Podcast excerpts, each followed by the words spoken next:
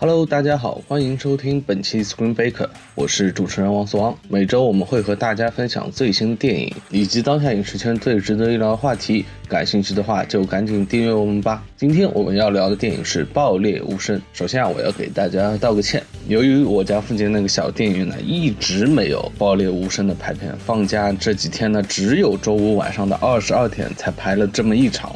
看场电影真的好难啊！以及呢，我看完这部电影真的想了挺久，想了挺多东西的吧，所以这期节目来晚了。说好的一天三更呢，不存在的，嘿嘿。爆裂无声讲述的是由宋阳饰演的哑巴矿工张宝明赶回老家寻找松的儿子张磊，从而又牵扯出了另一桩儿童失踪案。大致的剧情就是如此吧。这话我会着重来聊聊这部影片的剧本啊。先来简单说一下我自己对影片的直观感受吧。说实话呢，我本人并不是非常喜欢这部电影啊。爆裂无声它非常的有特色。但同时呢，也存在着很大的问题，只能说它还是值得一看的，但期待我觉得不用太高。先来说一下，我觉得《爆裂无声》比较有特点的部分吧。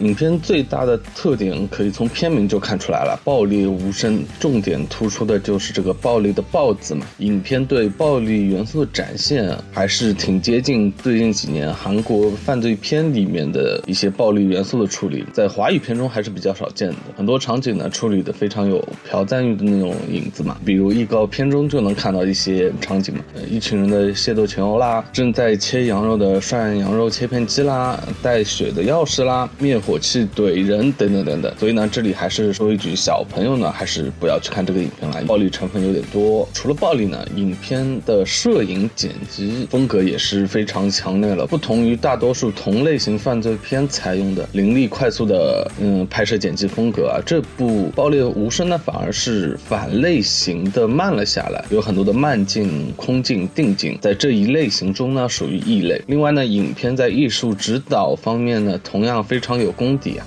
影片的故事发生在二零零四年内蒙矿山区的小镇风谷镇上面。小镇的生态环境、人物服装、物件布置呢，都有很强的地域感和年代感。虽然二零零四年离我们现在还不是很久，但还能看出这些细节。在华语片中能注重这些电影中不经意的细节的，还是十分少见的，也是比较可贵的一个特质。接下来呢，我就重点说一下影片的剧本啊，也是我个人认为影片存在最大争。意或者说我觉得有一些问题的一些地方吧。友情提醒啊，还没看过这部影片的听众呢，还是在看完《爆裂无声》之后呢，再去听接下去的内容，会涉及到很多剧透的东西。我一直认为呢，电影从广义上来讲是一种怎么讲故事的艺术形式。故事的类型呢，逃脱不了乔治普罗蒂的三十六种戏剧模式嘛。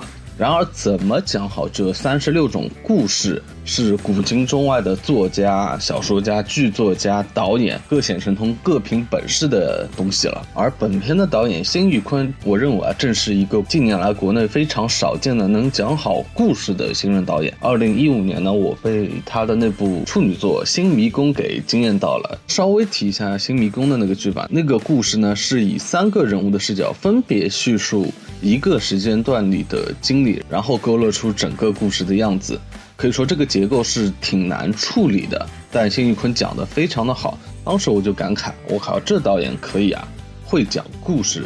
虽然新迷宫还是怎么说，挺粗糙的吧。在摄影啊、调色、表演方面还存在很多的问题吧，略显稚嫩一点。但这样一个新人导演，我觉得还是给予肯定的，是有潜力的，会讲故事的。然后呢，看完这部《爆裂无声》，我我认为辛一坤这个故事反而没有讲好。看完影片的观众啊，我们可以以上帝视角来重新捋一遍这个故事哈。哑巴矿工张宝明的儿子张磊在放羊时。疑似被矿工老板昌万年射箭误杀，同行的徐律师和昌万年疑似就把张磊的尸体呢藏在了一个山洞中掩盖了真相。括弧注意啊，这是整个故事的一个前因，但是呢，它放在影片的最后才揭晓的，所以呢，影片从整体结构上来说是因果倒装的。之后呢，就影片开头嘛，就张宝明开始去寻找失踪的儿子，误打误撞呢找到了昌万年那里。此时呢，昌万年正在被检察院调查违规行为嘛，和他一起那个被撤职调查的徐律师手里呢有他非常重要的违规证据。昌万年为了逼他交出证据嘛，绑架了徐律师的女儿。误打误撞之下呢，张宝明误将被绑架的徐律师女儿认为是他失踪的儿子嘛，被张宝明救走，藏在了山洞中。随后，张宝明联系上了徐律师。昌万年的手下呢，为了逼张宝明交出徐律师的女儿，骗张宝明说他的儿子在他们手里。于是张宝明一路杀进了昌万年的办公室，最后被昌万年抓住。昌万年拿张宝明的手机联系上了徐律师啊，到什么时间、什么地点一起去救女儿。于是呢，这三个人张宝明、昌万年、徐律师见面了。一阵打斗之后呢，昌万年负伤，徐律师和张宝明来到洞穴解救了女儿。影片最后，昌万年、徐律师被捕嘛，他们坦白了违规的各种操作。这时候呢，闪回剪辑交代了最早之前张磊的死因嘛，就是被误杀这个事情。徐律师、昌万年他们并没有坦白误杀张磊的这个事情。赵宝明继续苦苦寻找儿子，嗯，然后是一个广电安定字幕嘛。昌万年、徐律师绳之以法，但张磊的尸体仍未找到。啊，影片到此结束。刚才我重要提到了这个影片结构里的那个因果倒装嘛。正由于这个故事是因果倒装的，电影的主要人物张宝明啊和昌万年徐律师之间呢是靠误打误撞的巧合联系在一起的。然而。影片里的昌万年和徐律师比观众更全知嘛，会对误打误撞的张宝明有更多的认知和理解，所以他们俩那种话里有话的演绎啊，对观看影片时的观众来说是失去意义的。在观影过程中，观众肯定不知道为什么张万年不要张宝明赔车的挡风玻璃的钱，也不知道张宝明将那个徐律师女儿藏在那个洞中有什么其他的意味，也不知道屠夫家那个小孩戴着那个戴着奥特曼面具的那一个对着。徐律师做射箭那个动作意味着什么意思？也不会知道那个徐律师对昌万年说他丢了孩子这句话，对他们俩意味着是什么？所以呢，整个故事从上帝视角来看是一种因果有报、命运轮回。联系非常强的把这三个人物揉在了一起，然而在观众视角里，这个很强的联系反而变成了一种非常巧合的，就是误打误撞，他们几个人遇上的这种弱的联系。电影这是因为有太多的这种巧合、误打误撞，看似就一盘散沙、线聚不拢嘛。加上在张宝明找儿子这条主线叙事上，还加了一段丁家屠夫被张宝明弄瞎眼睛的这个插叙。以及离主线故事比较远的徐律师和女儿讲睡前故事的这种人物铺垫的叙事，昌万年射箭收藏室的那个比较麦高峰的一个悬念设置，律师女儿和张宝明儿子张磊那一段比较超现实的桥段，所以啊，林林总总那么多的附加剧情，使得观众很难不在观影的过程中失去焦点嘛。加上影片的本身节奏气质非常的慢。进一步消解了这种悬疑的成分，这在犯罪嫌疑片中可以说是非常致命的。在影片结尾最后的五六分钟之前啊，观众的认知剧情是。哎，张宝明误打误撞折腾一通，嗯，自己的儿子没找着，结果是救了徐律师的女儿。另外呢，还把张万年给端了，是个无名英雄喽。而儿子去哪了，一直没找着。这种剧情上会给人一种莫名其妙的感觉吧。再到揭秘环节嘛，再让观众强行找回导演刻意隐瞒掉的那些细节，实在对已经迷失在慢节奏中的观众要求太高了。的确啊，靠事后仔细。细回想呢，我能够补全那些被导演刻意隐瞒掉的一些细节。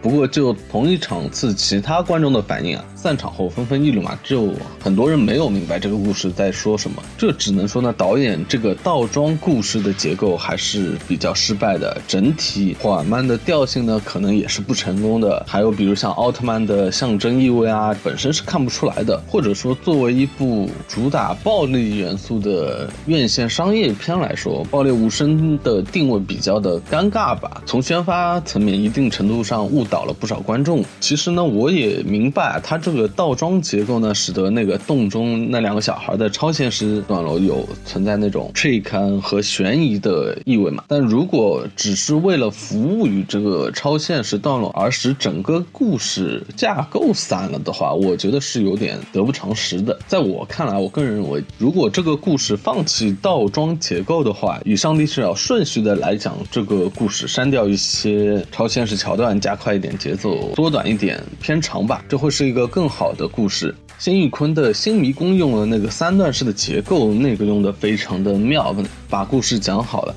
而《爆裂无声》呢，这个倒装结构反而我觉得有点弄巧成拙，丧失了悬疑感。一个可以讲好的故事反而没有讲好，不免我觉得有些可惜吧。关于《爆裂无声》呢，肯定有人会提啊，影片里提到一些隐喻啊，比如羊的隐喻啊，呃，三个人对应的三个阶级的影射啊，等等。在这里呢，我就不做展开了。